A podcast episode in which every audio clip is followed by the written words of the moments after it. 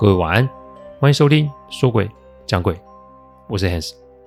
这几年来啊，我一脚踏入一个非常冷门及奇特的领域，每天啊都在处理各种客户端委托的问题。问题除了人以外，不可免也有各种科学及逻辑所不能解释的案例。我之所以会开这个音频，是想要与各位分享心存善念的重要性。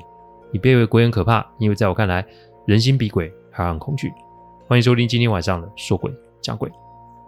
说鬼讲鬼音频制作都有一定的程序规范。每个个案分享都要有客户的书面授权，才可以开始整理、写稿、录音、试听、制作，因此每周只能录制一集，还请各位见谅。因为每个个案啊，都代表客户与当事人的信任，因此也只有我自己可以全权的做整理与制作。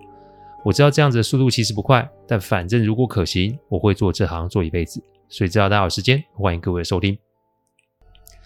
这一阵子啊，应该是今年我们看到很多名人翻车的案例哦，无论是国外还是国内，都有不少的案例。大家先不要站在一个看好戏的心态看待这件事情。我提醒大家，名人跟我们常人是一样的，他们也会有欲望，他们也有情绪，他们也会有压力。特别是加了人设这件事情的话，就会有更多的包装，甚至是欺瞒哦。名声啊来得很快，财富啊累积更快。这一下子来得快，那么就容易迷失。再来，你是名人，你赚了钱，那不就代表呃某人失了名，也没赚到钱吗？所以名人就容易被人用放大镜给检视，以及啊那永无止境的酸言酸语或是恶意的攻击。也许会有听众觉得，你要走这一行，你就要得承受这一切啊。就像古话说得好，怕热你就不要进厨房嘛。话说的没错，但人的承受力不见得会有我们想象中的这么坚强，所以出事了其实是一个正常的事哦。我想提醒大家的是啊，以他们的案例为戒，提醒自己审视自己即可。没有必要啊，去酸他们或是攻击他们，因为他们眼下的处理方式，如果还是用包装，那再次出事也只是时间的问题而已。所以，请花时间在正途上，不要啊，在那做一些浪费时间的事情。再次提醒各位，因为你的心念如果不正，那么这个回力镖最终就是会打到你的身上。好，我们开始讲还没讲完的案例。士官长一个人坐在门口，他的眼神非常的慌张啊。我蹲下来摇摇他的肩膀，他说：“他们来了，他们来了，他们来找我算账了。”说真的，你要把一个职业军人吓成这样啊？他应该是看到了什么东西，让他有这个反应。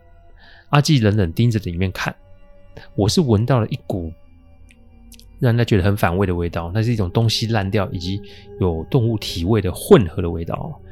我一回头就看见楼梯口啊，转角站着一个小女孩，她牵着一只啊非常大的狗，用一种非常凶狠的眼神瞪着士官长。阿纪向前一步，开始闭上眼睛念咒。我呢，只是从怀里拿出上次师兄送我的万寿符啊，在旁边待命，因为我也是第一次看见鬼跟动物连在一起的状况。接着就听到天空传来一阵嘈杂声，抬头一看，看见很多乌鸦，他们都停在附近了，感觉啊是把我们围在这个空间，压迫感很重。但阿纪啊还是沉稳的念咒，并且向那个小女孩及大黑狗的位置缓缓的走了过去。我呢，就是拖着已经吓到有点瘫软士官长，紧紧跟在阿纪后面。阿纪走到他的面前，就轻轻的念了个字：“破。”只见那个小女孩及大黑狗的身影啊，就慢慢的淡掉了。我呢，拿了钥匙开了士官长家的门哦。整间房子啊，已经是乱七八糟。不但如此，墙上啊满是抓痕及手印哦。让我开始发毛，是因为那个手印就是小孩子的那种手印。地上只是有狗毛及满是那种味道。看来刚刚在士官长家闹的就是这个小女孩跟大黑狗吧？但他们呢？我放他们走了。什么？我要的就是现在他们离开这里，而且永远不要再回来。冤有头债有主，谁种下的因就得付出什么样的果。他们其实啊也是被人控制的，不过这个禁制刚刚被我弄掉了。接下来啊，我们等就好。等什么？你呀、啊，打个电话给营区吧，不出三天，这赌场的黑衣人啊，一定会上营区求救的。我半信半疑的打了通电话给主官啊，主官一听我们要回营区，而且是把士官长带回去的消息啊，他可是举双手双脚赞成。我们当下就开着士官长的车回到了营区。我之前有说过，这营区方圆百公尺之内都没有民房，所以其实晚上附近啊是不会有人的。但当我们啊开车要右转走上一个坡的时候啊。我们发现今天的那条路上都没有任何的灯光，所有的路灯都是暗的。我记得在营区的对面有一个小凉亭，我以前服役的时候啊，没少在那边坐着遛狗，还有烤肉。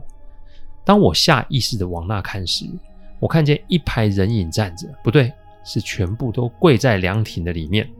那天正好天上有月亮啊，所以借着月光反射在海面上。其实只要仔细看，倒是可以看出来的。我可以从他们呼吸的中吐出的白气，能断定这一群是人。但他们的旁边，我一看我就毛了，因为凉亭到我们营区门口两侧马路，都挤满了一堆红色、橙色、黄色，甚至是绿色的眼睛啊！这可不是什么萤火虫啊，这是动物的眼睛哦。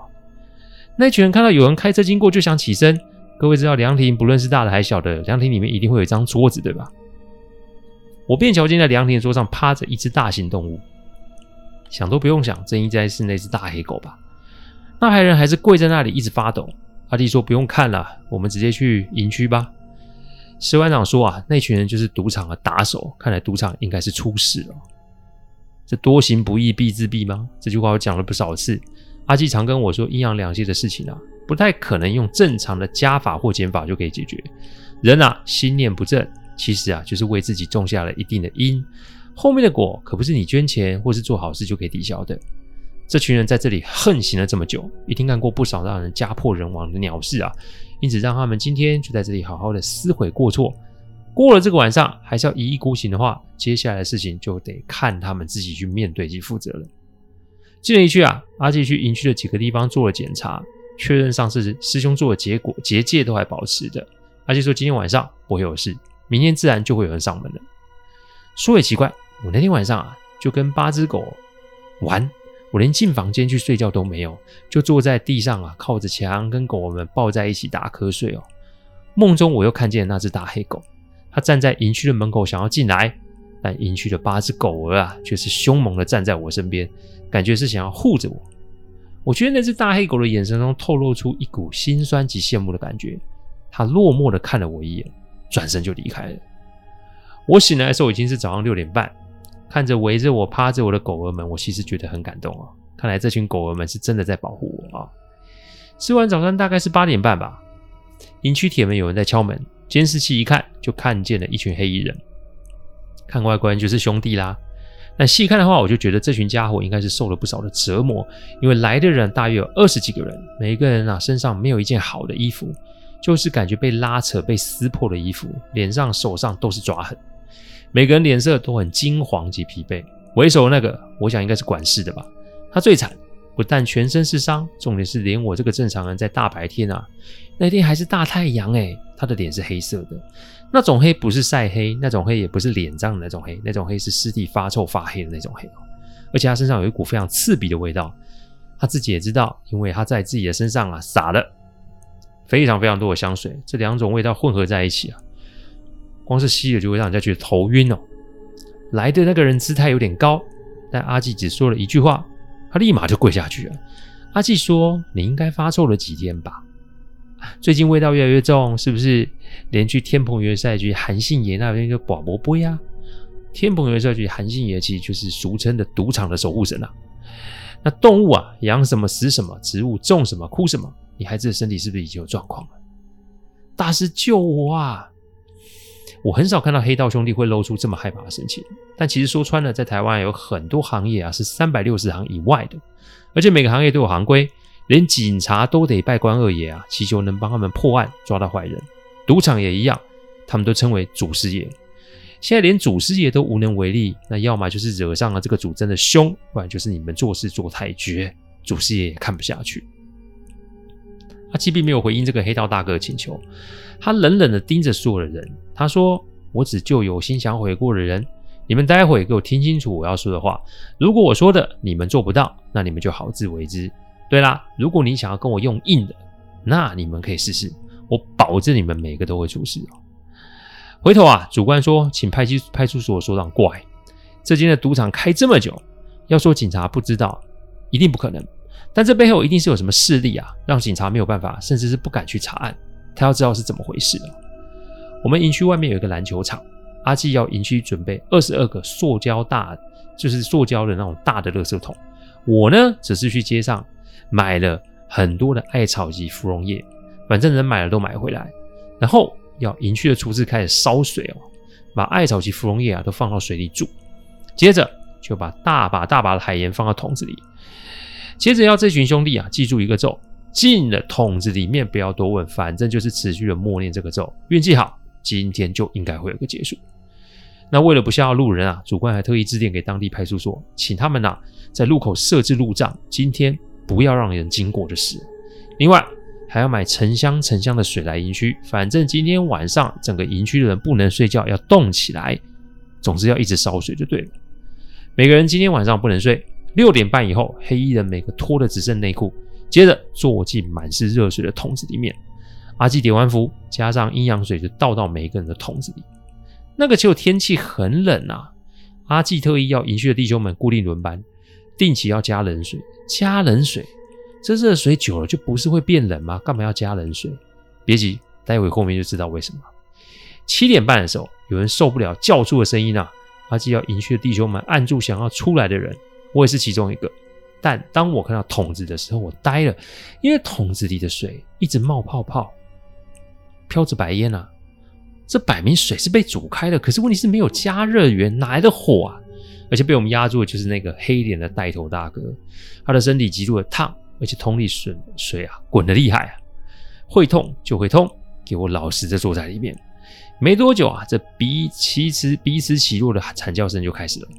我这才知道为什么阿基要营区的所有人都动起来，因为大家要彼此分工合作，把那些想起身的人压进水桶里。我呢是手忙脚乱，开始倒冷水哦。再一下子就开始有难闻的味道出现，水桶里的水开始有点变浊了，他们身上开始冒出一些黑黑像是污垢的东西，有的是固体，有的是液体哦。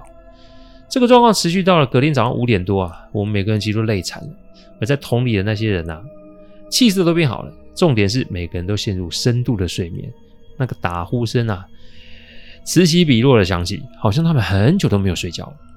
前面不是说要派出所的人来吗？阿基说：“叫他们呢，开辆大台车来吧。这些人都会去自首的，不用问那么多。叫他们早上九点来。这里的每个人身上都有案子，自己去交代，该怎么办就怎么办吧。那我们完事了吧？想得美嘞！我们今天晚上还去关赌场呢。怎么关？睡一下吧。这事今天晚上才可以去做。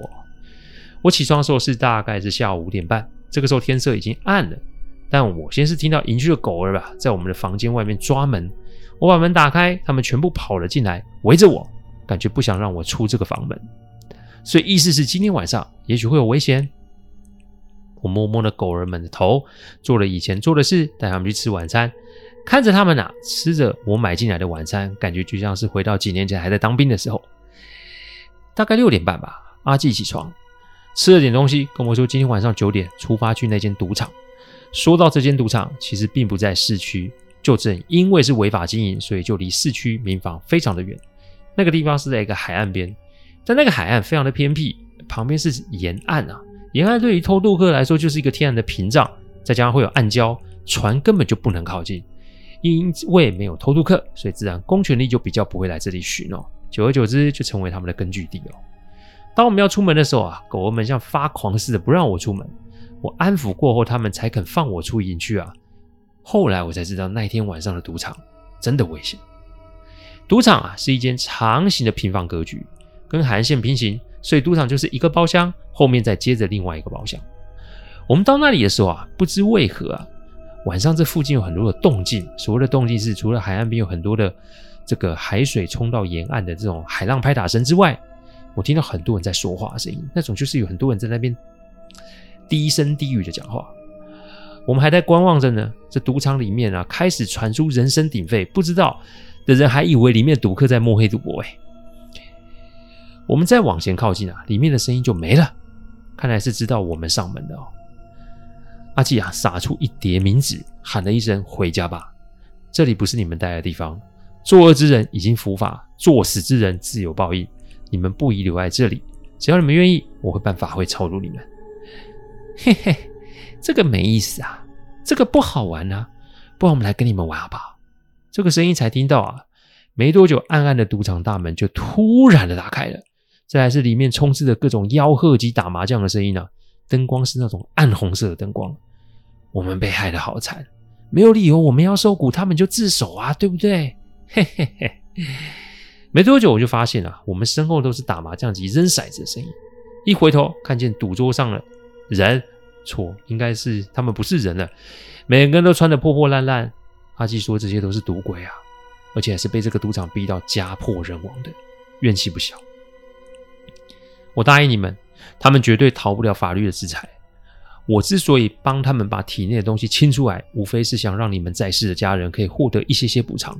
我会请律师把他们为非作歹的事情调查清楚，一定给各位一个交代。这句话其实是我说的，因为现场算算少说没有两百也有一百个啊，手段再厉害，一时半刻你也应付不了这么多啊。再来，这些鬼其实都是受到迫害的，所以这也是我想要帮他们的事情哦。但鬼跟人一样，一定会带头闹事的。果不其然，就有两只鬼想要发难，突如其来往我们这边扑了过来。阿纪拿出一张符，就往他们的身上扔了过去，两只鬼就被定在原处啊，动弹不得。再说一次，我们有诚心要帮你们。但如果你们要闹事，那就不要逼我下手不流血。阿纪讲了一声，比了比符纸，符纸就烧了。当然了，那两只想闹事的就被烧得死去活来啊！有听过鬼在哭吗？有听过鬼在叫吗？我那天总算是见识到了。等到这两只鬼的身体开始变淡、变透明的时候，阿纪便把符给熄了，再度告诫他们不要闹事，否则待会就不是这样。那一天晚上啊，我们就在一直撒着冥纸，送所有的鬼一程，直到隔天早上，事情全部做完。但事情结束了吗？其实还没诶，因为我答应他们的事情还没做到。我联络了七个律师，开始找被害者家属调查后，才发现赌场真的是坏事做尽，恶意逼债，还不出钱的用身体还钱，再来就是赔地赔房，真的是丧尽天良。那二十几个自首的黑道啊。最后啊，只活了三个，其他的都在判决确认后分别死在不同的牢狱里。我们在两年后陪着所有受害者家属去那一间赌场前面办法会，因为啊，还是有鬼不愿意离开。那天办完法会才是真正的结束了。但我们那里的派出所所长及两名警员后来也出了意外走了。想也知道他们干了什么，只能说天理昭昭，你想逃你也逃不掉。士官长后来还是留在部队，赌、黄、烟、酒一律不碰。他就用这规律的日子来走以后每天的路。前些年他退伍的时候，我们还见了一面。听说他现在在做大楼保全，每天日出而作，日落而息，这也算是有一个好的结局吧。坏事做尽，你迟早是要付出代价的，不是不报，只是时机未到。希望这一系列可以给各位有些警醒才是。谢谢大家赏光，听完后请喝杯温开水再去休息。我讲的不是什么乡野奇谈，我讲的都是真实发生的案例。最希望是劝大家心存善念，祝各位有个好梦。我们下周再来说鬼讲鬼，各位晚安。